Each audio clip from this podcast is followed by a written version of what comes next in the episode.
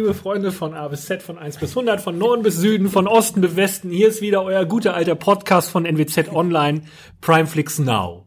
Heute wieder mit Sharon, Hallo. André, Hallo. Timo Hi. und Dennis, also ich. Äh, wir haben heute gar nicht so viel auf dem Zettel, aber dafür reden wir wahrscheinlich umso länger darüber. Wir fangen an mit End of the F World. Fixing World. Ja, auf Fixing World, End of the Fixing World auf Netflix. Dann äh, die wunderbare Reihe Serie Mac Mafia auf Amazon Prime. Da kriegen wir alle schon die Krise, wenn wir nur den Titel hören. Ähm, dann Bright mit Will Smith und äh, fantastischen Figuren auf Netflix. Ähm, dann Manhunt Unabomber auch auf Netflix und am Ende noch mal ein bisschen Black Mirror. Und wir fangen an mit End of Fixing World. End Sharon, Fixing World, ja. worum geht's? Es geht um einen 17-jährigen, schmächtigen Jungen, der sich selbst für einen Psychopathen hält und auf jeden Fall emotional auch ein bisschen gestört zu sein scheint, der ähm, das Bedürfnis verspürt, mal jemanden umzubringen. Und dann in der Schule ein potenzielles Opfer kennenlernt und dann entwickelt sich eine Geschichte um die beiden. So würde ich es, glaube ich, zusammenfassen, um möglichst wenig zu verraten. Ich glaube, das ist auch der Beschreibungstext. ist das so? Das wäre ja dann mal der erste gute Beschreibungstext von Netflix. Ja, und ähm, äh, es ist äh, eine Serie, die ich würde, ich würde sagen, Juno meets ähm, Natural Born Killers ohne MG. Auf Ja. Englisch. Ja, Oder? also Äh, ja, ich habe gestern die ersten drei Folgen geguckt und man muss dazu sagen, jede Folge ist nur 20 Minuten lang. Super kurz. Was eigentlich auch ziemlich geil ist, weil der ganze Klimbim und den Ballast, den man sonst noch so durch so Serien trägt, dann nämlich völlig wegfällt und man da einfach so richtig gut durchbingen kann. Und was mir richtig gut gefällt, das ist eine britische Serie, die kommt von Channel 4.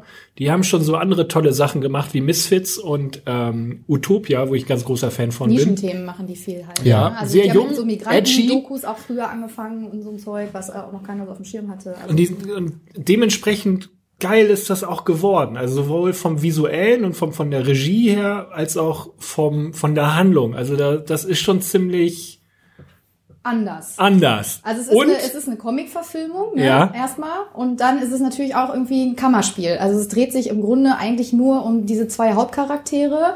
Und ganz oft, ich glaube, dadurch entsteht dieser Eindruck auch, dass es kurz kein sein kann, ähm, reicht es auch nur auf die beiden zu gucken. genau, man hört auch die Gedanken von beiden, was auch ganz cool ist. Und was mir auch noch sehr gut gefallen hat, war, äh, dass es dann auch noch sehr, äh, ja, teilweise sehr brutal zugegangen ist. Und was ich gut finde, sie sind, dass die Serie ist anders, aber sie bedienen sich auch von äh, an, an so diverse Klischees. Aber wenn sie das dann machen, dann machen sie wieder diesen Kunstgriff, dass sie da sozusagen so eine Laterne ranhalten und sagen, naja, wenn das jetzt passieren würde, sowas passiert, passiert ja nur in schlechten Filmen so ungefähr. Das ist ein Genau. kleiner Spoiler, Entschuldigung. Timo, hör mal auf zu spoilern. Echt. Äh, und dann Klischees. passiert das dann doch, obwohl es halt in ganz vielen anderen Filmen vielleicht auch passiert, aber dann haben sie wenigstens gesagt, wie blöd das ist, dass sowas passiert.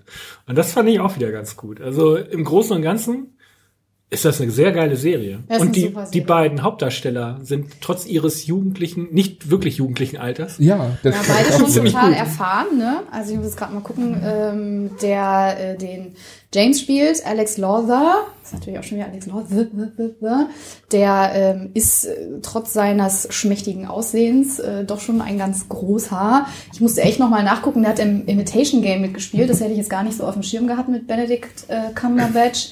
Ähm, die äh, Alyssa spielt die äh, andere Hauptdarstellerin, also die Hauptdarstellerin Jessica Baden, die hat in Lobster mitgespielt. Ich weiß nicht, ob ihr den kennt, auch ein ganz schräger Film eigentlich. Ja, ist der nicht auch mit Colin Farrell? Farrell, genau. genau. den habe ich auch zu Hause. Und, ähm, und kleines Goodie, ähm, eine der ähm, Polizistinnen, auch ein großartiges Duo, ähm, die darin vorkommen, ist die äh, Yara Graufreud heißen die, glaube ich, auf Deutsch, ne? Greyjoy Ja, aus Game of Thrones.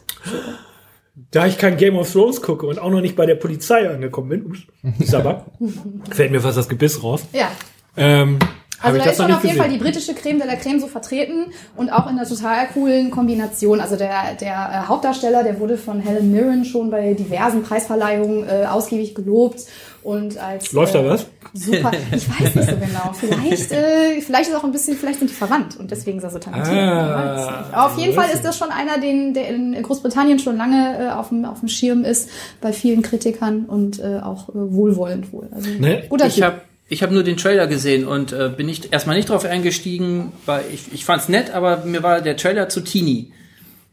Äh, du sagtest Natural Born Killers, du sagtest, es wird schon brutal. Ist das eher ein Teenie-Ding Es ist oder kein ist das Teenie-Ding. Nee, Es ist ein- es es geht um Teenies. es Und ist dieses Setting, aber eher was für Es, Erwachsene. es ist so Coming of Age. Also Ganz es genau, das Coming mir auch of. Age Ja. in einer sehr konzentrierten Form mit einem Element Dexter. Finde Ja, irgendwie schon. ich. Also man hat so. Es man ist halt für Leute, die mal Dexter. Teenies waren und sich daran auch erinnern, wie, wie, Ja. wie scheiße das sein kann Genau. und wie komisch man sich auch fühlt, aber so, aber für Erwachsene irgendwie. Also, Genau das ist der Punkt. Auch ich habe da komplett, also deshalb fand ich die Serie gut, weil ich früher als Jugendlicher und auch als Kind, man war immer so der Außenseiter, man Erzähl war so der mehr, Nerd.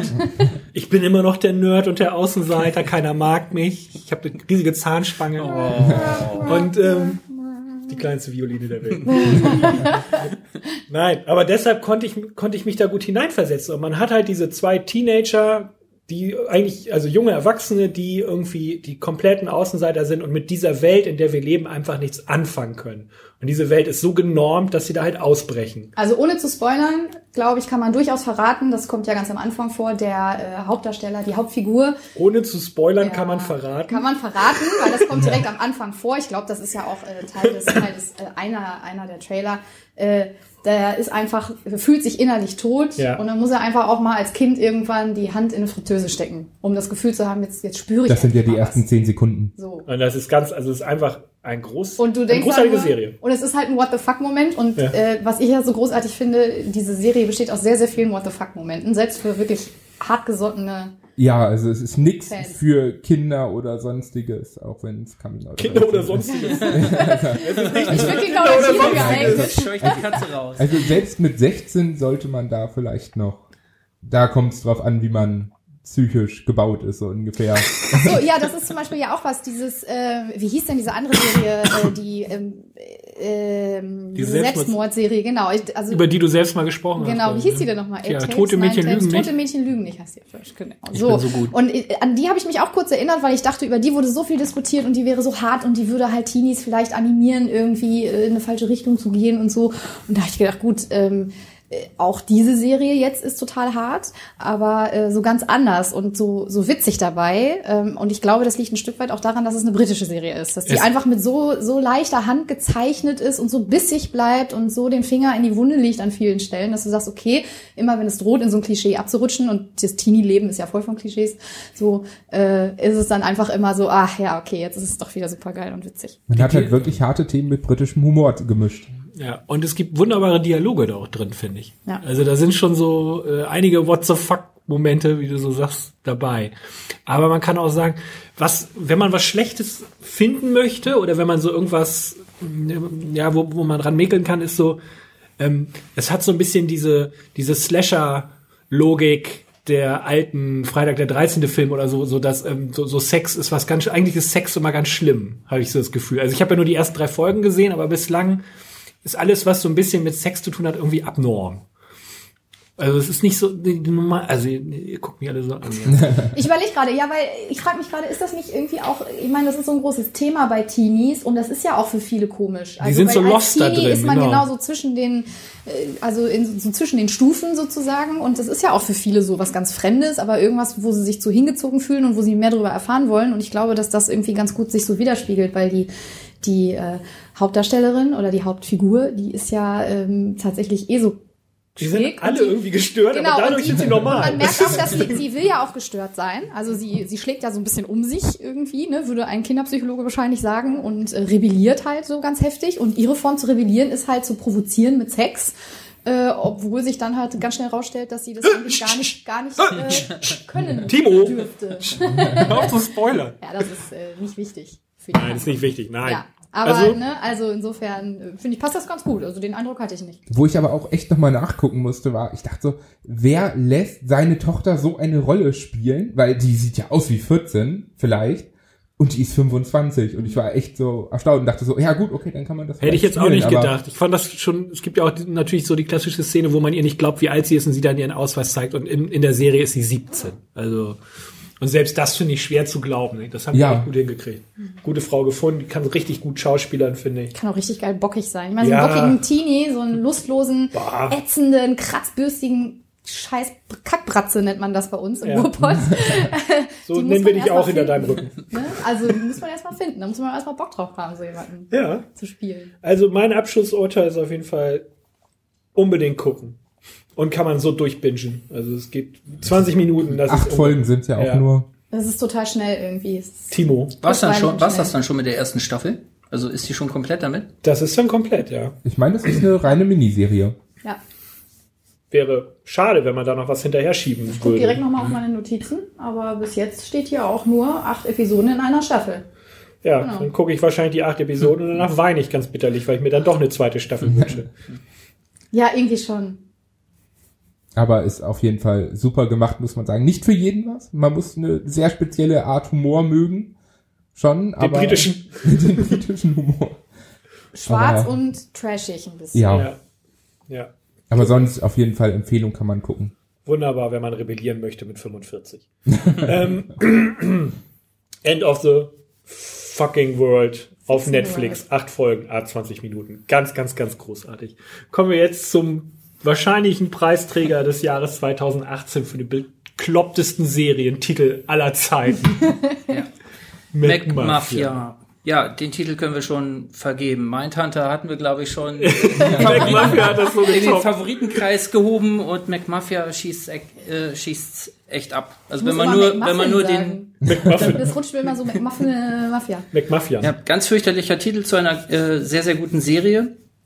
Äh, da gibt's äh, auf äh, Amazon äh, Prime ähm, gerade angelaufen. Bislang gibt's nur drei Folgen, ähm, aber die lohnt es sich schon äh, mit, äh, die lohnt es sich schon anzuschauen und dann ist man garantiert gespannt auf die nächsten Folgen, die jeweils am Montag erscheinen. Worum geht's? Es geht um eine Mafia-Familie, die im Exil in London lebt. Hauptfigur ist Alex Gottman oder Goodman. Goodman wird er von äh, Leuten genannt, die ihm seine Russische, russische Familie. Genau, ganz, wichtig. Russen. Genau, ist eine russische Familie, aber äh, die die einen Mafia-Hintergrund hat, die äh, fliehen musste aus Moskau, weil dort ein anderer Pate übernommen hat und ähm, ja äh, unheimlich reich, haben sich sind gut situiert, also leben ein Luxusleben in London und äh, er hat eine super Ausbildung in London in den USA genossen. Äh, die Hauptfigur Alex ähm, ist Banker geworden, hat eine Firma in der City, ähm, reich, gut aussehend, äh, Freundin auch aus dem Bankermilieu. Also eigentlich haben wir eine, eine Die aber ethischen Kapitalismus Ja, ja. macht. Ja. Ganz ja, wichtig. ganz Ja. wichtig. Die hat ein Gewissen, die Freundin. Er ja eigentlich auch. Ja, ja. Ja, ja. Also er will sich eigentlich äh, distanzieren von seiner Mafia-Familie, spricht auch lieber Englisch als Russisch, ähm, aber äh, er gerät dann in die Wirren dieser Vergangenheit äh, seiner Familie, ähm, weil, ähm, also man muss sagen, es ist vor allen Dingen ein Familienstück, es ist ein Mafia-Stück, aber es ist eben drum auch ein Familienstück. Äh, es geht um den Vater, der darunter leidet, nicht mehr in Russland zu sein und äh, der Depressionen hat, am Alkohol hängt. Und es gibt einen, einen Onkel, äh, so ein, so ein Dirty-Charakter. Spektakuläre Figur. Genau. ähm, der, an, Großartiger Mann.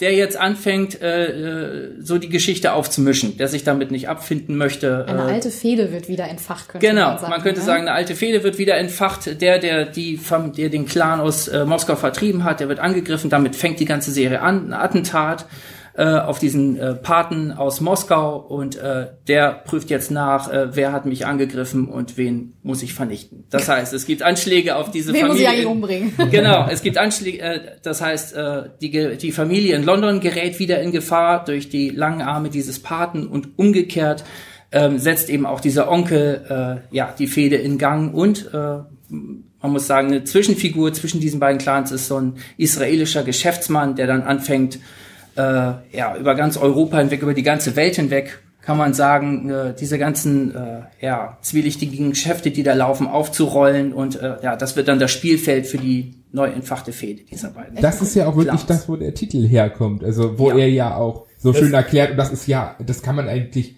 nicht als Spoiler sehen, wo er einfach die, die beiden Mafia-Unternehmen mit McDonalds und Burger King vergleicht. Ja. Und er sagt, ja, die anderen sind halt McDonalds, wir sind Burger King, aber wie löscht man ein anderes Franchise aus, indem man einfach doppelt so viele Filialen hat?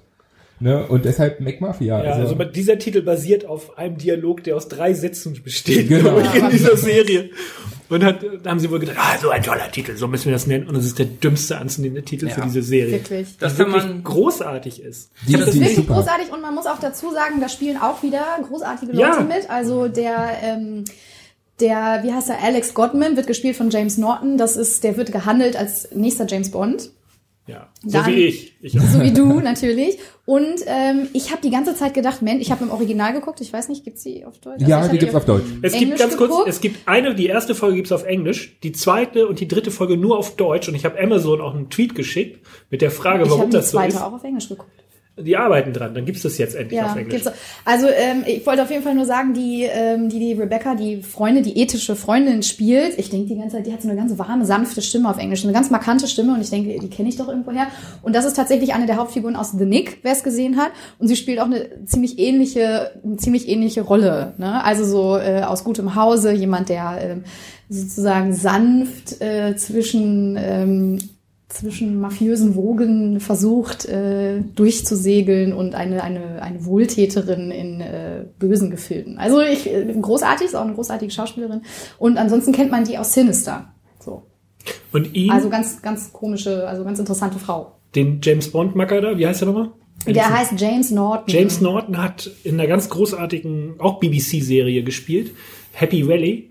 Und da hat er in zwei Staffeln äh, so einen Triebtäter gespielt. Und der hat dem so viel Boshaftigkeit verliehen und so, dass das eigentlich ganz nett ist, den jetzt mal in so einer schönen, netten Heldenrolle zu sehen, die er da hat.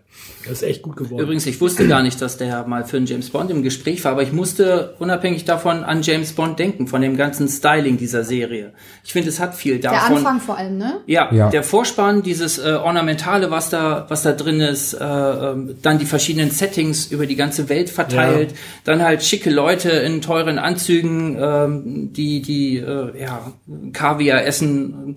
Das, das hat viel von viel James Bond-Feeling, gerade auch er. Ne, Was ihn so interessant macht in der Rolle, auch das wirft ihm sein Onkel am Anfang immer wieder vor. Ne, er hat so ein Lächeln, das sich nicht erraten lässt. Das ist so jemand, der, der so ein Pokerface So aufsetzt ne, hat was Jungenhaftes, ne, aber man weiß nicht genau, was steckt dahinter, was, was wird aus dem noch in dieser Serie. Schafft er es, sich von diesen ganzen Mafia-Angelegenheiten dort fernzuhalten? Er gerät ja immer mehr da rein.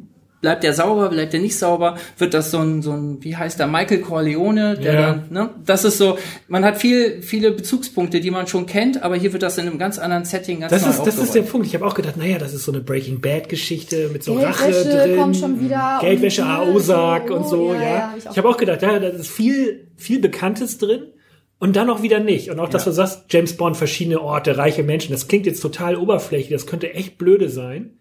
Ist es aber nicht. Das ist Nee. total Nee, tiefsinnig. super. Total intensiv. Und ich liebe ne? das, Ja. was, was, ähm, auch hier wieder ganz, ganz, ganz großartige Dialoge. Da sind, da sind so Ja. zwei Zeiler drin, wo ich denke, oh, wie großartig war das denn jetzt wieder ge gesagt? Und dann, was mir ganz, ganz, ganz, ganz toll gefällt bei dieser Serie, ist so diese, diese russische Melancholie bei dieser Oligarchenfamilie, die im Exil ist. Dieser Vater, der alkoholabhängig ist und in seinem goldenen Käfig äh, da irgendwo in, was weiß ich, im, im edelsten Viertel von London in so einer Mehrmillionenwohnung da sitzt und sich einfach nur stumpf betrinkt und den ganzen Tag im Bett verbringt oder Und die Enten Russland füttert. hinterher heult eigentlich, Und Russland ne? hinterher Ja. weint und diese ganze Art des, äh, wenn es um Kaviar geht oder dieser Pate, ähm, wenn dieser Pate sich, äh, sagen wir so, einen Hund besorgt, ja, da mal drauf Ja. achten. Das ist ein Dialog, der ist für die Götter.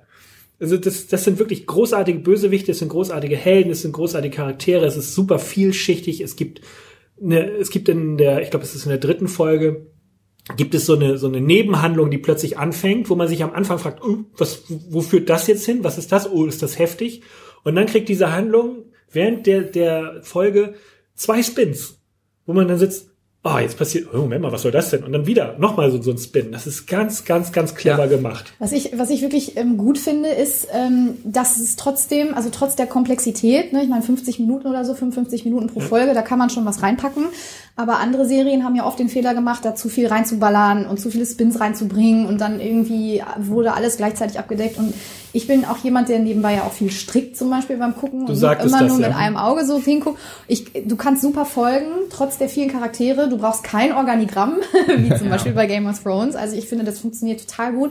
Und diese, diese Twists und diese Plotänderungen, die kommen immer so, dass man denkt, hä, Moment, jetzt bleibe ich aber dran, ich bleibe gespannt und dann ist es auch nicht erwartbar, obwohl dieses Setting mit dieser Geldwäsche und äh, irgendwie Drogen und weiß ich nicht und das komplette mafiöse Programm halt so drin ist und man denkt, kenne ich alles irgendwie schon, aber es ist, kriegt eine total Ja, es hat eine tolle super, super Dynamik Erzähl, immer. Erzählökonomie, Ja. kann man sagen. Das ist ist- genau auf Das Wort habe ich Schön ist so. Das um das mal auf ein Wort zu bringen. Ja. Ja. Ähm, es wird unheimlich stringent durcherzählt. Und wie gesagt, wenn zwei Handlungsstränge aufgemacht werden, die, ne, es wird gerade so lange gehalten, solange spannend ist und dann kommt die Auflösung und dann geht's weiter. Also auf allen Ebenen ist einfach, herrscht einfach da große Klasse, was die Darsteller angeht, was die Mise en scène angeht, was die Settings angeht, was die Erzählung angeht. Also in jeder Hinsicht total Da muss man- wir wieder an den Punkt, wo man sich fragt, warum kann die BBC sowas und Ja, eben. die ARD und das ZDF nicht? Das wollte ich gerade sagen. Also die BBC, die, die schafft es, solche Serien wirklich öfter rauszuhauen, die unglaublich gut gemacht sind. Super Schauspieler, super Settings, klasse Story, klasse Dialoge und optisch auch noch richtig, richtig gut. Und Äh, da muss ich euch aber ganz kurz mal Jetzt. korrigieren. Und zwar habe ich hier nochmal nachgelesen und mein, mein Zettel sagt, der wurde von der BBC, AMC und Cuba Pictures co-produziert. Also ja, weil AMC da mit drin war. ja genau, gut. ne? Wir erinnern uns Breaking Bad. So, da äh, ist auch amerikanische Expertise mit am Start. Mattmann. Ja, könnte man, man hat hier halt eine riesen Fallhöhe. Ne? Man hat unheimlich reiche Leute, man ist in London City und Das kann, kann so- von dort aus ja. über die Welt gehen. Man hat Moskau, äh, so eine Fallhöhe Das kriegst du nicht, auch in Frankfurt nicht hin, glaube ich. Nee. Ja, aber das- die Gefahr dieser Fallhöhe ist ja auch, dass du fällst. Und das, da sind Ja. unheimlich viele Klischees verborgen und Sachen, die man schon kennt. Und das hätte Ja. so cheesy erzählt werden können. Da gibt es so viele Beispiele, wie man sowas in den Sand setzen kann. Ja. Und die haben es geschafft, das nur beim Namen zu machen. Ja, Ja, ja, dieser Name ist grausam, aber die ist so Serie ist einfach so gut. ja. Oh Mann. Wobei mich gerade dieser grausame Name auch dazu gebracht hat, reinzuschauen, weil ich mir dachte, Nee. das muss so ein Mist sein, das will ich jetzt mal sehen. Und dann war ich total überrascht, wie gut das Ganze Timo ist. hat mich dazu gebracht. Timo hat gesagt, das muss ja ich aber mir ich habe angucken. mir das angeguckt, nachdem äh, André das Genau. hatte. Da habe ich mal drauf geschaut und gesagt, naja, schau ich mal rein und war sofort drin. Und ich habe heute zu Timo gesagt, Alter, Montag gibt's eine neue McMafia. Ja, Freu- Kann man sich mal endlich ich auf Montag freue mich freuen. auch richtig Auch alleine, drauf. das schämst du dich ja schon zu sagen. Ich habe übrigens McMafia geguckt. Ja. Ja. Auch, also, was, was guckt die für Ne? Schrott? Danach bist du bei McFit und dann bei McDöner. Und dann, äh, genau, und dann bestelle ich mir noch einen McMuffin vorher zum Frühstück. Wie schön kann das nur sein? Ja. Ja, haben wir jetzt gelobt, ne? Das Ja, ist eine Hammer-Serie. Ich Ja. hoffe, die bleibt auch Gucken. so. ja, ich hoffe auch. Also McMafia auf Amazon, äh, aktuell drei Folgen, Montag die vierte. Und danach geht's weiter. Ich weiß gar nicht, wie viele. Zehn werden es wahrscheinlich sein. Warte, ich weiß noch nicht, ob es das fest steht. meinem schon? Zettel. Acht Stück. Acht Stück. Ah, Was? Nur schade. acht? Verdammt. Wir hoffen, dass noch eine zweite Aber Staffel da kommt. gibt's bestimmt eine zweite Staffel. Wir nicht. Mafia, Man russische, nicht. die haben so viele Verwandte noch in Moskau. Wer weiß, was da noch Jetzt kommt. pass auf, man weiß es nicht. Ja, aber in Prag spielt sie auch übrigens. Approved Gerade gerade die. Prag, den Prag-Spin finde ich sehr gut. Ja. Das nur mal so nebenbei. Ja, kann man nur empfehlen. Dann kommen wir jetzt zu etwas, was Kontroverse. kontrovers diskutiert wird im Internet. Wie man so schön sagt. Bright Ja. mit Will Smith. Ein 90 Millionen Dollar Netflix Film. Film. Versuch. Selbstproduziert. Versuch, Selbstversuch eines Films. So, schon vorbei Review, war alles gesagt. Wer fängt denn an ihn? Äh, fangen wir doch mal mit Timo. Ich glaube, Timo hat die beste. Äh, Ich fand ihn gar nicht so schlecht, wie ich es angedeutet habe. Aber ich sag mal, worum es geht. Es geht, es ist, äh, wie gesagt, Netflix hat 95 Millionen Dollar reingesteckt, knapp 100 Millionen Dollar, um vor Weihnachten ein richtig großes Event anzubieten. Äh, rausgekommen ist eine Mischung aus Cop-Film und äh, Fantasy-Film. Äh, wir haben eigentlich Struktur des klassisch, klassischen Buddy-Movies. Äh, Will Smith spielt einen schwarzen Cop, äh, der einen äh, Partner zugewiesen bekommt. Äh, Ganz was Neues. Genau, ganz was Neues, also die, die Basis von, von jedem Buddy-Movie.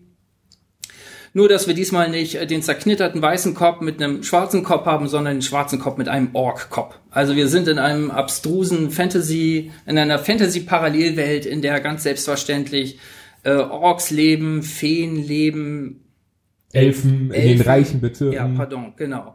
Also die werden irgendwie, irgendwie wird eine, eine Welt dort gebaut oder so, so, eine, so eine Stadtkulisse, in denen eben die, die Elfen, Elfen, richtig? Ja, Elfen. Genau, in dem, in dem die halt das reiche Viertel stellen. Äh, die Menschen sind, ich glaube, die meisten sind da Cops und sind so die Normalos. Die Orks sind eher so die Ghetto-Bewohner, äh, durch die sich die Cops dann da durchschlagen müssen. Naja, das ist so das Setting. Ähm, er kriegt also diesen Ork, der erste Ork, der äh, ein Polizeidienst. Genau, der, äh, das ist so ein Integrationsding. Er wird, Darf ich ganz kurz ja, was dazu sagen? Es gibt diesen Film mit James Caan, wo Aliens auf der Welt sind Ja. und James Caan kriegt den ersten Alien-Cop als Partner zugeteilt. Das ist Ja, immer ja, das, die wo ich Idee- denke. Das ist genau die Idee. Die Idee ist noch nicht mal, ist noch nicht mal neu. Also die beiden werden also äh, einander zugeteilt, äh, ziehen los und äh, äh, Gott, geraten dann ähm, in äh, oder geraten auf die Spur einer einer Elfentruppe, die einen äh, einen Zauberstab jagt. Genau. Ähm, darum dreht sich eigentlich alles. Wie heißt dieses Ding The dort mit einem Fa- Ward heißt der Zauberstab. Und, Okay. Ähm, Also es dreht sich alles darum, so einen Ward, so einen Zauberstab zu finden. Das ist so ein Nuklearding, das Wünsche erfüllt. Ganz, abs ganz abstrus. wobei das, wobei das glaube ich nur in der Beschreibung vorkommt, aber nirgendwo wird so im Film gesagt. Na, am Anfang, also Wo wir wieder bei den es geht ja, sobald das Ding irgendwo auftaucht, äh, äh, steht ja jeder sabbernd davor und äh, malt sich aus, was er sich damit alles verschaffen kann. Es bleibt so ein bisschen offen, was, wie man, wie das jetzt Also, abläuft. also soweit ich das mitgekriegt habe, ist das halt einfach ein Zauberstab, den können nur besondere zauberfähige Wesen anfassen und jeder andere, der ihn anfasst, wird halt vaporisiert. Ja, Darf ich mal kurz du. sagen, ich finde diesen Dialog gerade so großartig. Das ist einfach. Ja, äh, da kommen wir zum Titel. Ähm, eigentlich können nur Brides diese, diese Wards handhaben und Brides sind so, so kann man sagen, so Hochbegabte, die in der Lage sind, mit diesen Mächten, die in diesem Stab verborgen sind, umzugehen. Sie, sie explodieren zumindest nicht sofort, wenn sie Genau. ihn anfassen. Genau. Im Gegensatz zu allen anderen, oder? Ja, im Gegensatz zu allen anderen, die, die ihn anfassen. Also man jagt diesen Wards hinterher und äh, na, dann gibt's dann gibt's so eine Elfentruppe, äh, so eine so eine ausgegrenzte, so eine Outlaw-Elfentruppe angeführt von von Numi. Rapaz, ähm, die das Ding jagt. Äh, tatsächlich gehört das Ding aber einer guten Elfe und die Cops machen sich jetzt an deren Wobei, nee, das, das ist, glaube ich, also so habe ich das nicht äh, verstanden. Also ich habe verstanden, dass es eigentlich dieser bösen Elfe gehört. Die will den dunklen Lord wiederholen, der vor 2500 Jahren ähm, äh, alles unterdrücken wollte. Weshalb halt, hat. genauso es sind genauso Oder? Nein, nee, aber, aber, aber, ähm, Ein deswegen Stab, sind, um sie alle zu knechten. Ja. Genau, Ja, also richtig. Deswegen macht auch keiner die Orks, weil die dem damals gefolgt sind. Die haben sich halt der falschen Seite angeschlossen. Ne, und, je, und dann gibt's halt diese gute Elfe, die mit in diesen bösen Zirkel soll und dann einfach mit dem Ding abhauen will, so ungefähr. Und dann rennt sie mehr oder weniger in diese Cops rein. Und dann gibt's andere Cops und dann gibt's viel Geballer und Leute, die vaporisiert werden und äh, komische Dialoge und äh, ganz komische Sachen. Und am Ende ist das Ding irgendwie, weiß ich nicht. Der Äh, Witz, äh, der Witz ist eigentlich so schlecht, wie es jetzt klingt, ist das Ganze gar nicht. Man, wenn, man sich, wenn man sich die Geschichte durchschaut, Das äh, ist die eigentliche Überraschung. oder Ja, Tatsache. oder sich das hier von uns so anhört, dann kann es ja nur ein riesen Mist sein. Und so bin ich eigentlich auch an diesen Film rangegangen, weil ich dachte, okay, die hauen so viel Geld rein. Will Smith sehe ich eigentlich ganz gerne, den traue ich auch zu, so einen Film zu tragen. Also schaue ich mir das mal an und war darauf gefasst, echt den letzten Käse da zu sehen. Und dann schaut man sich den an und denkt sich, okay, das ist der letzte Käse. Und dann bleibt man aber dran und Aber Handlung unterhaltsamer plätschert, Käse. ja, genau. Die Handlung plätschert erstaunlicherweise so vor sich hin. Also ich finde, der Film hat so gar nichts Spektakuläres eigentlich. Nee, irgendwie nicht. Also ich habe ihn, das erste Mal habe ich ihn nach 15 Minuten aus, ausgemacht, weil ich dachte so, oh mein Gott, den kann ich nicht ertragen. hab mir dann aber gedacht, okay, gut, alle Leute sagen, die ich kenne, der ist so toll, den musst du bis zu Ende kennst sehen. du für Leute? Und da, da, da, da dachte ich mir auch so, was kenne ich für Leute? Und dann habe ich den gesehen und am Ende dachte ich so, ja gut, man hätte mit den zwei Stunden auch Besseres anfangen können, aber auch Schlechteres. Also er ist nicht so schlecht, wie man vielleicht glaubt, aber es ist halt, also für den Film 95 Millionen und dann den zweiten Teil noch angekündigt, ne? Also der zweite Teil kommt ja, der Trailer ist ja jetzt raus und ich dachte so, ja, Terrorelfen muss das sein? Ich weiß gar nicht, ich habe überhaupt keine Ahnung, wie die, wie dieser Film kalkuliert ist, also rein künstlerisch. Also man hätte ja jetzt so eine, man hätte ja so eine steile Idee haben können und daraus einen steilen Film drehen können. Aber gerade das haben die nicht gemacht. Die haben so ein absolutes Klischee-Muster genommen, eben von diesem Kopffilm. Man muss sagen, der Regisseur ist auch ein Experte, was das angeht. Der hat Training Training Day, Day. gemacht, was ja ein sehr ordentlicher Film ist. Äh, und hat Suicide Squad gemacht, Was ein Scheiße den, ist. ich, den ich nicht gesehen habe. Das ist total scheiße. Der ist richtig schlecht. Ähm, und er hat eigentlich von beiden Ebenen, von beiden äh, Seiten, ja, so den, Bo also wirklich so die Basis genommen, so den Brühwürfel, um das anzurichten und ja, schlendert darauf halt diese, diese mittelprächtige Geschichte daher. Und diese Fantasy World, das ist so, so der, der Gag, um diese Welt lebendig zu machen, das wird mit so einer Beiläufigkeit dort inszeniert. Es wird halt überhaupt nicht hinterfragt, dass da äh, an der Ecke in, in so einem Ghettobezirk halt Orks spielen und nicht, nicht Schwarze wie in Ja. einem anderen Kopffilm. In jedem anderen Ghetto. Es gibt ein so ein Bild, da, da sind die Cops im Vordergrund und im Hintergrund fliegt so ein Drache über die Stadt. Und, und das ist so das Setting, wo man sich denkt, okay, da ist der halt, das ist dann wohl so in dieser Welt. Hat er denn Potenzial, vielleicht mal äh, bei Schläferz zu laufen auf Tele 5?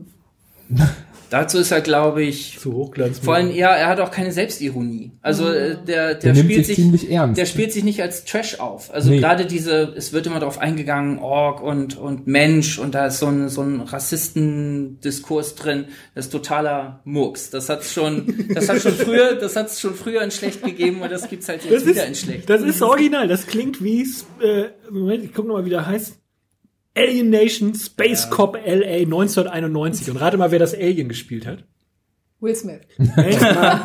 Mandy, Patinkin. Wer ist das? Ja, Was denn? könnt ihr mal googeln, den kennt ihr. Chicago? Hope und sowas hat er gemacht. Ah, okay. Was? Mandy Patinkin. Patinkin. Mandy? Ist ein Mandy. Frauenname. Ja, ist aber ein Typ. Cooler Typ. Also, ich weiß, mir fällt gar nicht viel, viel weiteres dazu ein. Für mich ist Bright ein Film, den man anmachen kann, wenn man nun wirklich Langeweile hat und etwas, ja, wenn man stricken möchte zum Beispiel. Also vielleicht ist das sogar was für dich, Sharon. Ähm, Aber man sollte nicht erwarten, da jetzt äh, ja einen großartigen Film zu sehen oder in eine, in eine tolle Welt entführt zu werden.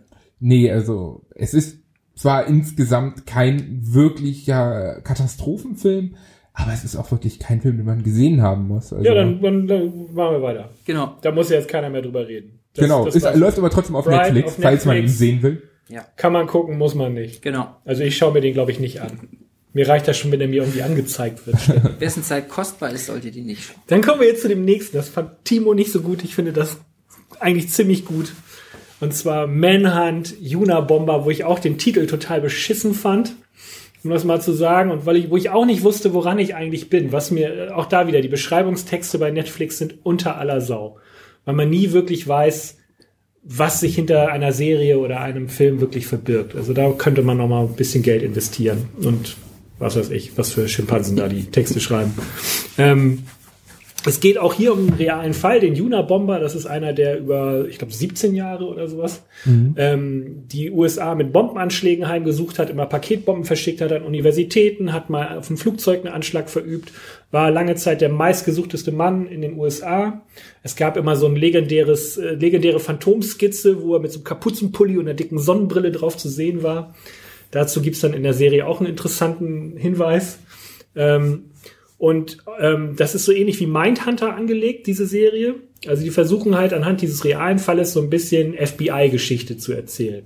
Vielleicht auch äh, ist diese Serie so ein bisschen äh, im Fahrwasser von Mindhunter entstanden, weiß ich aber nicht, weil das, die kommt eigentlich von Discovery und Netflix vertreibt sie einfach nur international.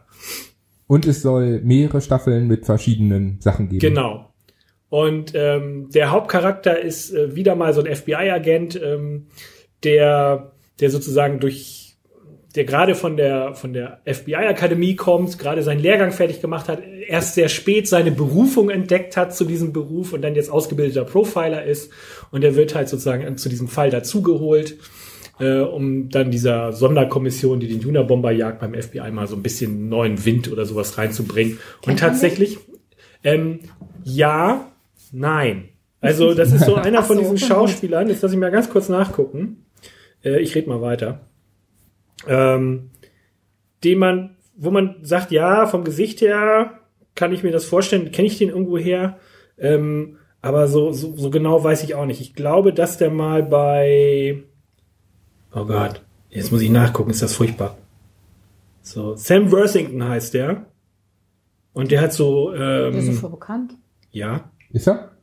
Ja, also ja, der hat so, was hat er hier, was war das letzte? Hacksaw Ridge hat er mitgespielt. Äh, schon so Hollywood auch. Ja. Genau. Kampf der Titan war dabei. Avatar war dabei. Also ist so ein Typ, den man schon mal gesehen hat, aber wo man jetzt keinen Namen für hat. Und der spielt halt da diesen FBI-Agenten. Ziemlicher Neuling und der sich auch so ein bisschen aufreibt in der Bürokratie. Das ist ganz interessant.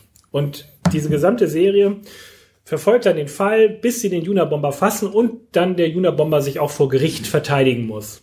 Und ich finde, was diese Serie auszeichnet, ist erstmal nicht nur, dass, dass sie das irgendwie relativ klischeefrei machen und auch diesen Helden nicht übermäßig stilisieren als den Übertypen, sondern der hat auch seine dunklen Seiten und der kann auch ein Arschloch sein, der ist auch nicht wirklich kollegial.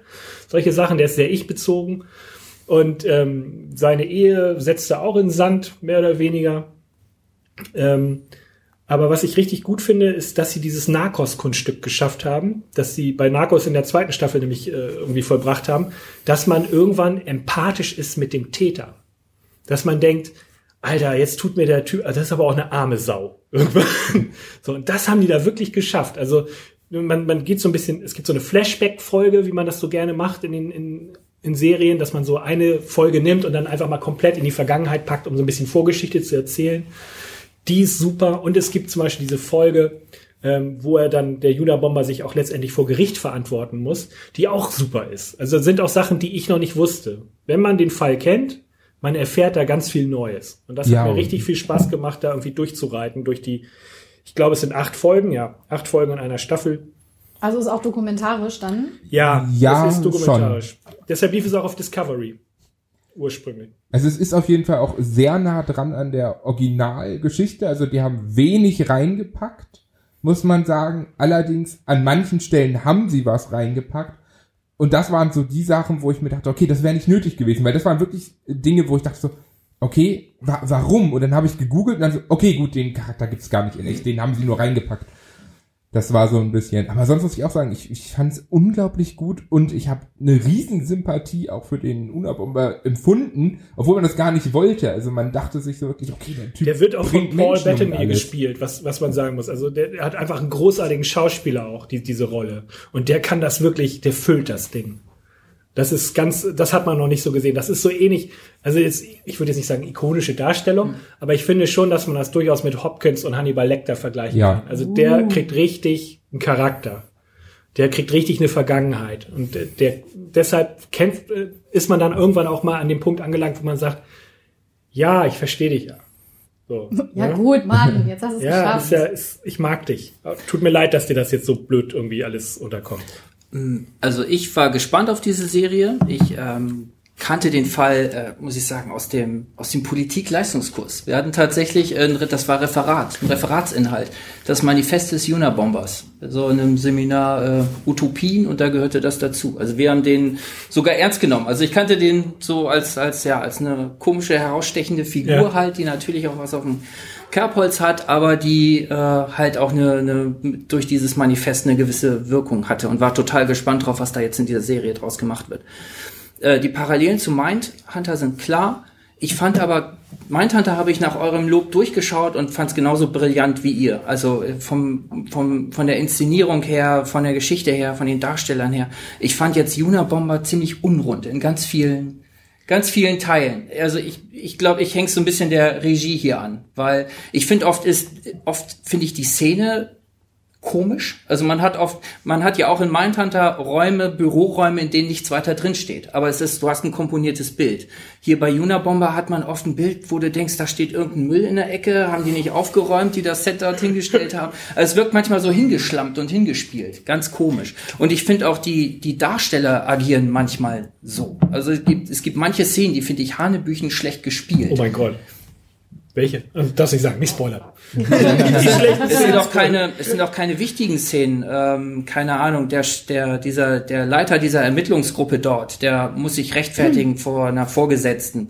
und äh, geht da auf dem Zahnfleisch und äh, weiß jetzt nicht, soll er soll er was riskieren mit den Ermittlungsmethoden, der dieser Neuling, äh, die von diesem Neuling dort eingebracht werden, soll er es riskieren, das bei seiner Vorgesetzten durchzubringen oder nicht? Ähm, und er geht da auf, aufgeregt in dieses Gespräch und ich kann mir einfach nicht vorstellen, dass ein gesetzter 50 in die in den 50ern äh, liegender Chef beim FBI dass der dort aufgeregt wie so ein Schuljunge drin ist und dann, ja, und jetzt habe ich es geschafft und jetzt habe ich es durchgebracht. Also gibt man sich nicht die Blöße in so einem Kreis von einer Vorgesetzten. Das finde ich total blöd ja. gespielt. Da habe ich so manchmal den Eindruck, der Regisseur hat dem Schauspieler jetzt mit diesem einen Gedanken da reingeschickt und gesagt, das, das musst du jetzt hier aufspielen. Und es wirkt manchmal so ein bisschen wie Schülertheater. Es kann, es kann natürlich sein, dass das auch damit zusammenhängt, dass das bei Discovery läuft und dass da nicht so das, ich meine, die machen auch, ich glaube, Vikings ist, glaube ich, auch Discovery. Weiß ich nicht. Also die haben schon jetzt ein bisschen mehr Serienerfahrung gesammelt. Ja.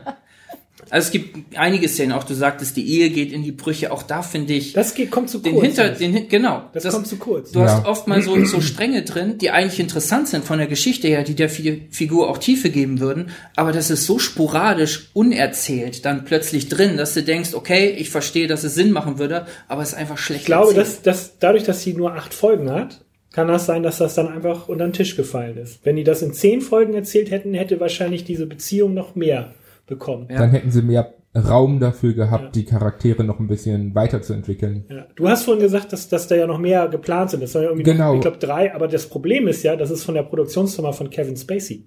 Oh. Oh, oh. oh. Allerdings ist ja, allerdings ist ja auch so, man muss ja sagen, ähm, die, die. Harvey Weinstein hat auch noch Platz gestellt. ich weiß nicht, ob sie das weitermachen mit ihm. Ja, muss man gucken. Aber insgesamt muss man sagen, die nächsten Staffeln sollen ja andere Themen behandeln. Ja. Vielleicht. Das heißt alles Manhunt, ne?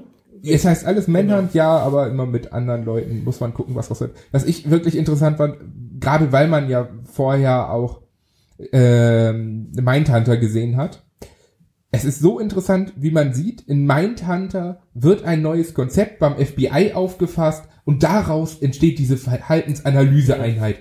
Und dann sind die in dieser Verhaltensanalyseeinheit und haben kein offenes Ohr für neue Konzepte. Das fand ich auch wirklich so interessant, das nochmal aus, aus diesem Blickwinkel zu sehen. Ja. Das ist wirklich das interessant, ist das, das, die beiden Folgen. Also ich bin irgendwie jetzt unentschlossen, nachdem ich euch gehört habe. Also könnt ihr mir in zwei Sätzen sagen, ob ich das gucken muss Guck oder nicht? das. Ja, ich, ich finde Paul Bettany ist, ist es fair. Paul Bettany. Paul Bettany, ja. Das finde ich gerade gerade die letzten Episoden, also die Flashback-Episode ist das ganz, ist die, ganz großartig. Das ist die siebte, die ist unglaublich gut. Und die achte ist die Gerichtsepisode, die ist, die finde ich, die finde ich mega geil. Verstehe ja. ich die auch, wenn ich das vorher Nee, leider nicht. Nee. Verdammt. Also ich finde schon auch, dass es wegen des Falls interessant ist, ne? aber ich, wie gesagt, ich bin, ich bin auch so durchgeholpert dann letztendlich durch die Serie und bin dran geblieben. Also ich habe mir das dann doch gegönnt, weil ich es dafür spannend genug fand. Allein den Fall und eben auch die Schauspieler mit Paul Bettany fängt es dann auch an, ein bisschen Leuchtkraft zu kriegen, weil der den wirklich äh, großartig spielt. Es aber hat wie gesagt, Ecken und Kanten, aber es ist halt Auch im Vergleich zu Mindhunter übrigens, was aber, glaube ich, auch schwierig einfach ist für die Inszenierung. Bei Mindhunter bist du so ganz in einer anderen Zeit. Ja. Mhm. Ne, da ist einfach unheimlich gut die Zeit umgesetzt. Und eigentlich, Juna Bomber ist halt deshalb so schwierig, weil es auf der einen Seite noch nicht so lange her ist, aber auf der anderen Seite ist es trotzdem eine ganz andere Zeit. Ja. Also ein Terrorist wie der Juna Bomber, der mit Briefbomben äh, äh, äh hantiert, der war halt damals, war das der gefährlichste Mann in den USA. Heute denkst du dir, ja, kleiner Fisch gegen das, was seither an Terror äh, gelaufen ist. Ja. Das ist eine völlig andere Zeit, äh, in der, ne, wie, man, wie man so einen Fall bewertet. Und ähm, auch das, finde ich, schafft die Serie, also ist ein schwierigerer Sprung, als so weiter in die, in die Vergangenheit zu gehen, als jetzt Mindhunter. Aber ich finde, auch das wird wird gar nicht angegangen so richtig. Also ich bin nicht so richtig in der anderen Zeit drin. Ich verstehe diese andere Zeit nicht so. Nee, also es klingt nach einer soliden 6 von 10, würde ich jetzt mal so ja, ja, sieben. Ich würde, ich wäre bei 6, ja. Also ich, ich, ich muss sagen, ich finde es ich find's gut, mir hat sehr gut Wegen gefallen. Ich, ich kann über die kleinen Fehler und sowas noch gut hinwegschauen, auch alleine, weil ich halt solche Serien und, und die Art und Weise sehr mag. Ähm, man muss allerdings sagen, es ist nicht unbedingt eine, eine, eine Pflicht, das zu schauen für alle möglichen Leute. Also wer sich da, wer sich gerade mit sowas identifizieren kann, der wird damit, glaube ich, ganz glücklich werden. Du meinst, wer sich mit Terroristen identifizieren kann? Ja, genau. Nein, also wer sich mit diesem Serientyp also. vor allen Dingen identifizieren kann, dass es halt auch nicht ohne Ende Action ist, sondern mehr Gespräche und alles Mögliche.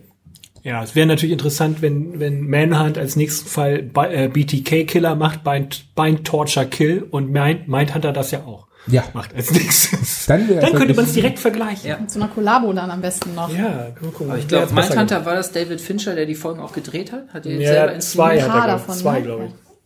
Also das ist halt eine an, ganz andere Ja, man Liga. merkt, ja, das ist äh, Bildsprache und Produktion und Kohle, die dahinter ist, war viel mehr. Das stimmt schon. Aber dass viel Kohle nicht immer Qualität liefert, haben wir jetzt an Bright gehört. Ja. Ja, Oder an Suicide Squad oder anderen. Oder an den meisten Hollywood-Blockbustern eigentlich. oder an die letzten Jedi. Ja, Ja. sagen. Ich Scheiße, Scheiße, Scheiße. Raus aus dem. Kanon damit. Ja. Pfui. Kommen wir zur letzten Serie für heute. Achso. Manhunt, Unabomber, Netflix, ungefähr 55 Minuten pro Folge. Ja. Acht Stück. Ich glaube, die letzten beiden Folgen, die allerletzte ist ein Stück ähm, kürzer, die davor ist ein Stück länger, aber es kommt so Ja. im Groben hin. So wie unser Podcast. Ja. Wie viele Tage haben wir schon gesprochen? Äh, Zu viele. Nein. Achso. Okay, dann du. Ja, ich, Black Mirror auf Netflix. Vierte Staffel. Ähm, wie kann man Black Mirror am besten beschreiben? Ähm, es ist eine Serie, in der man sagen könnte, düstere Zukunftsfantasien wahr werden in jeder Folge. Immer etwas anderes, immer andere Schauspieler zum größten Teil. Sehr interessant gemacht und man guckt immer, dass man Phänomene aufgreift, die gerade aktuell sind und diese in eine etwas andere Art und Weise weiterspinnt, um sie in der Zukunft sozusagen dann zu etwas Aktuellem zu machen. Gib mal ein Beispiel. Ähm, ein, eins meiner Lieblingsbeispiele ist ähm, aus einer früheren Staffel. Dort geht's darum, dass ähm, alle Menschen ein Rating bekommen.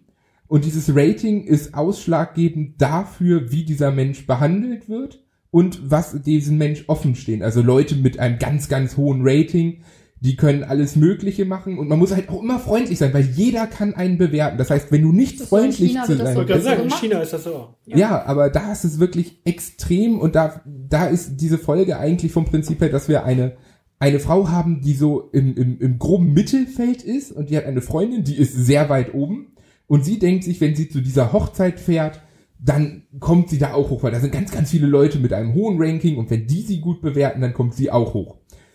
Und das Ganze geht sowas von nach hinten los, dass sie am Ende wirklich auf der Straße sozusagen landet, weil sie ein, weil ihr Rating so runtergeht, weil sie unfreundlich ist, weil sie mit dem Auto stehen bleibt und allem möglichen. Sachen, wofür man gar nichts kann. Und es ist eine so dystopische Fantasie, dass man sagt, ja, irgendwie sind wir zum Teil davor. Wir sind davor, Leute einfach zu bewerten und je nachdem, wie diese Leute bewertet sind, wie ihr sozialer Status ist, da, dafür bekommen sie halt auch was. Und jetzt in der neuesten Staffel sind halt auch wieder sehr, sehr viele Sachen drin. Viel haben sie auch mit ähm, virtueller Realität, dass man halt da drin gefangen ist und sowas. Dass es Leute gibt, die nur noch damit was zu tun haben und alles Mögliche. Und es sind unglaublich tolle Ideen, die sehr, sehr gut umgesetzt sind in diesen einzelnen Folgen. Bisher ist eine einzige Folge der letzten Staffel, die mir nicht gefallen hat. Zumindest vom Thema her. Optisch war die genial. Leider haben sie das Thema total zerschossen. Aber ähm, man muss einfach sagen, es ist eine richtig, richtig gute Serie, wenn man mit sowas was anfangen kann. Also me- meine Freundin sagt immer, wenn sie das sieht, so, das macht mir alles ein bisschen Angst, wenn die Welt so wird. Und ich muss halt sagen, ich finde, ich finde es toll. Ich finde diese, Ich find's toll, wenn die ich, Welt ja, so wird. ja, ich finde ich find mag dieses Weiterspinnen dieser Ideen total gerne auch so, da lässt sich jemand einen Chip einpflanzen als, als Test und soll dann in einem Haus, was ein ganz normales Haus ist, bleiben. Und dieser Chip macht dieses Haus zu einem Horrorhaus. Und alles, was da ist, sind nur seine Ängste und seine Fantasien. Gott, das finde ich aber. Und das ist, das ist total geil gemacht, auch optisch, dass du richtig fies zusammenschreckst. Und in der nächsten Folge geht es wieder um ein ganz anderes Thema. Und das macht so interessant. also Ja, komplett in sich abgeschlossen. Immer, immer alles in sich abgeschlossen. Ähm, zwischendurch sieht man mal einen Schauspieler wieder, der macht dann aber was ganz anderes. Es gibt vier Staffeln davon, wie Es viel gibt vier- Material das ist, ne? Also Wie viele wie Folgen viele sind ja, äh, es gibt. in der, in der ersten Staffel sind es nur drei Folgen, in der zweiten auch, jetzt in den äh, letzten beiden waren es sechs Folgen. Ähm, eine Folge sticht auch unglaublich heraus in der neuesten Staffel, das ist die, die auch im Trailer gezeigt wird, The Black Museum. Da geht's halt um ein, ein Museum, wo es um Objekte von Straftaten sozusagen geht. Und da sind in einer Folge sind mehrere Geschichten, die so verstörend sind, dass und sowas von abgefuckt, dass es einfach unglaublich genial ist, das zu sehen. Der hat abgefuckt. Mich hast du überzeugt. Ja, also gerade für dich muss, also gerade die letzte Folge ist absolut was für dich, weil sie auch schön splatterig und gorig noch ist dazu. Und es ist so genial, also wie die das auch visuell verwirklichen. Und viele dieser Gedanken sind einfach auch extrem cool, so dass man sich vorstellt, okay, wenn es das wirklich geben würde, wär's da schon geil. Hat das so irgendwie, das klingt so ein bisschen wie American Horror Story in so Anklängen. Ja, es ist nicht immer Horror. Also es ist, muss man sagen, in manchen Folgen kommt Horror vor. Ähm, vieles hat auch mit den eigenen Ängsten viel zu tun. Also zum Beispiel gibt es halt Menschen, die sind sehr klaustrophobisch und sowas. Und genau diese Sachen werden auch behandelt. Aber es ist halt nicht irgendwie, dass du andauernd irgendwas aufgeschlitzt oder sonstiges siehst. Kommt durchaus vor. Also deswegen in der in der fünften Folge der aktuellen Staffel haben sie halt auch so viel Gore wirklich drin, dass sie das Ganze in Schwarz-Weiß gemacht haben. Was richtig geil ist. Also es sieht unglaublich toll aus, aber die Story der Folge ist total scheiße. Optisch richtig genial, dachte ich. Wie geil ist das denn? Das Ende ist die einzige Folge, die mich unbefriedigt da lässt. Aber sonst, also das, ich finde, es ist eine Serie, die muss man einfach mal gesehen haben. Man muss in diese Folgen reinschauen. Man kann ja auch einfach gucken, was, was interessiert mich. Da Also ja eh alles abgeschlossen ist. einsteigen. Genau, du kannst einfach irgendeine Folge gucken. Du hast keine Zusammenhänge zu den anderen Folgen. Du kannst einfach sagen, boah, dieses Thema interessiert mich, die Folge will ich mal sehen. Ist das eine britische Serie? Nee, Tatsache nicht. Es ist eine amerikanische. Also mich reizt das ja überhaupt nicht, weil ich keine Serien mehr gucken kann, die nicht so einen roten Faden haben oder so eine Handlung, die sich von A nach B über C, D. Gut, aber die Z Folgen bewegt. sind schon Filmlänge fast. Ja, aber es ist, es ist nicht meins. Ich, ich weiß es Ich nicht. mag das gerne, weil da kann man halt so ein- und aussteigen. Ich meine, wir haben so viele Serien, die wo du immer verfolgen musst. Ne? Ich muss auch gestehen, dass ich einige auch gar nicht mehr zu Ende geguckt habe, weil ich dann schon wieder mit neuen angefangen habe. Und da finde ich das mal ganz angenehm zu sagen, das ist so eine klassische Lückenfüller-Serie, die kann ich immer mal wieder irgendwie reinpacken, wie mir Ja, ich gerade brauchst da du noch was, brauchst du was, so ein emotionales Bonding mit den Figuren immer. Das schaffen sie aber trotzdem zu erzeugen. Naja, gut, ich guck mal rein. wenn die immer sterben. Also schau dir, schau dir, schau dir zur Not nur die letzte Folge der letzten Staffel an mit Die dem Black. Museum. Ich bin nicht Sharon. Ich bin Nein. nicht Sharon. Aber die Ideen Hackebeil, in dieser Beatty. Folge sind, nehmen so viele Ängste auf und so viele geniale Ideen. Ich guck mir mal, ich guck mir mal an, was mich reizen könnte. Ja, ich schaue da auch noch mal rein. Ich habe da schon mal reingeschaut, weil ich das, äh, ich finde das Konzept eigentlich total spannend und äh, ich glaube auch, wenn die jetzt in vier Staffeln sind, äh, ist mit diesem Konzept dann glaube ich auch, dass das was taugt. Also da, davon gehe ich mal aus. Und ich fand es auch interessant, als ich da in eine mal reingeschaut habe. Aber ich bin, wie Dennis auch sagt, ich bin nicht richtig warm geworden, weil ich die Idee dann immer sehe. Also ich finde es dann immer schwierig, wenn ich zu sehr sehe, was will mir der Autor sagen. Ich denke, okay, die Idee habe ich verstanden und jetzt komme ich nicht so richtig an die Figuren ran. Das finde ich manchmal ein bisschen schwierig. Ja, das ist halt, dadurch, dass es halt recht kurz ist, immer, kann man sich nicht ganz mit diesen Figuren identifizieren, aber zumindest kann man sich mit dieser dystopischen Idee der Welt identifizieren, finde ich. Vor allen Dingen muss man halt wirklich sagen, also diese vier Staffeln, ich bin Fan seit der ersten Folge, weil ich dieses Konzept so toll finde, weil mich interessiert, wie die diese Sachen weiterspinnen. Und ähm, ich muss sagen, ich, ich finde es super. Mir gefällt es total. So wie Hör, ne? Dieser Film mit, Ähm, wie heißt der noch? dem kleinen Phoenix. Ja, genau. ähm, River. Nee, Ja, nee. Doch. Äh, nee. Eben der Kleine. Jacques, Jacquin. genau. Jean-Jacques Joaquin. Jean-Jacques Joaquin Phoenix. Ja. Ja, also auf Netflix. Auf Netflix, genau. Vier Staffeln. vier Staffeln, immer unterschiedliche Folgenzahl, immer alles abgeschlossen. Folge geht immer so etwas über eine Stunde grob. Ja, dann haben wir es. Dann sind wir ja schon fast am Ende. Dann kann man ja nur noch darauf hinweisen, wo man uns hören kann. Nämlich auf iTunes, auf Stitcher, Bei auf NWZ. Podcaster und auf NWZ Online. Und wir freuen uns über jedes Feedback. Bewertet uns auf den jeweiligen äh, Podcast-Portalen, gibt uns Sterne oder Herzchen oder was auch immer. Oder beides. Oder auch beides. Und Liebe. sagt uns, was euch gefällt und vielleicht auch ein paar Tipps, was man noch gucken könnte. Genau. Haben wir schon bekommen? Es gibt Leute, die sich, äh, die sich melden und sagen, ich habe da was, könnt ihr mal reingucken. Und äh, dafür bedanke ich mich jetzt schon. Immer wieder.